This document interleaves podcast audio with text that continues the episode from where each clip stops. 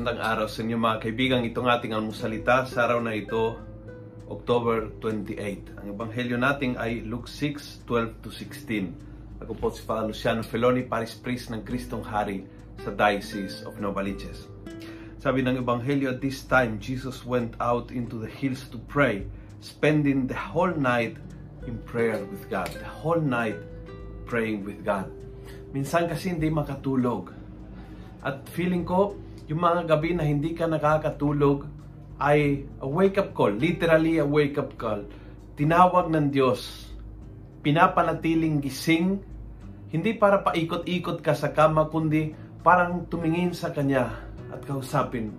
A wake-up call na minsan naubusan ka ng oras, a wake-up call na minsan wala kang gana o maraming iniisip o ginagawa. Kung kaya, sa oras na dapat tulog ka na, minsan hindi makakatulog.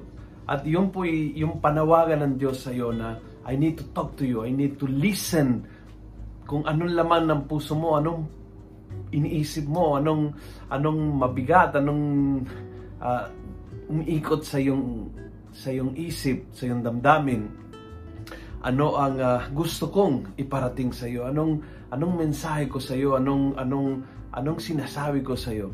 Minsan yung mga gabi na yan na walang tulog ay uh, special time na binibigay ng Diyos. I call wake up call. Literally wake up. Hindi ka makatulog. Ikot ka ng ikot.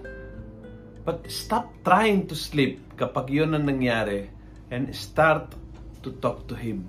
Makikita mo na iba eh. Iba ang lalim ng pagdarasal sa mga gabi na hindi makatulog I can tell you first-hand experience kasi ilang gabi sa hospital na hindi nakatulog sa gabi. At naging pakakataon in the silence of the night, in the middle of the night, to have a heart-to-heart, deep conversation with the Lord. Kung gusto mo ang video ito, pass it on. Punuin natin ang good news ang social media at gawin natin viral araw-araw ang salita ng Diyos. God bless.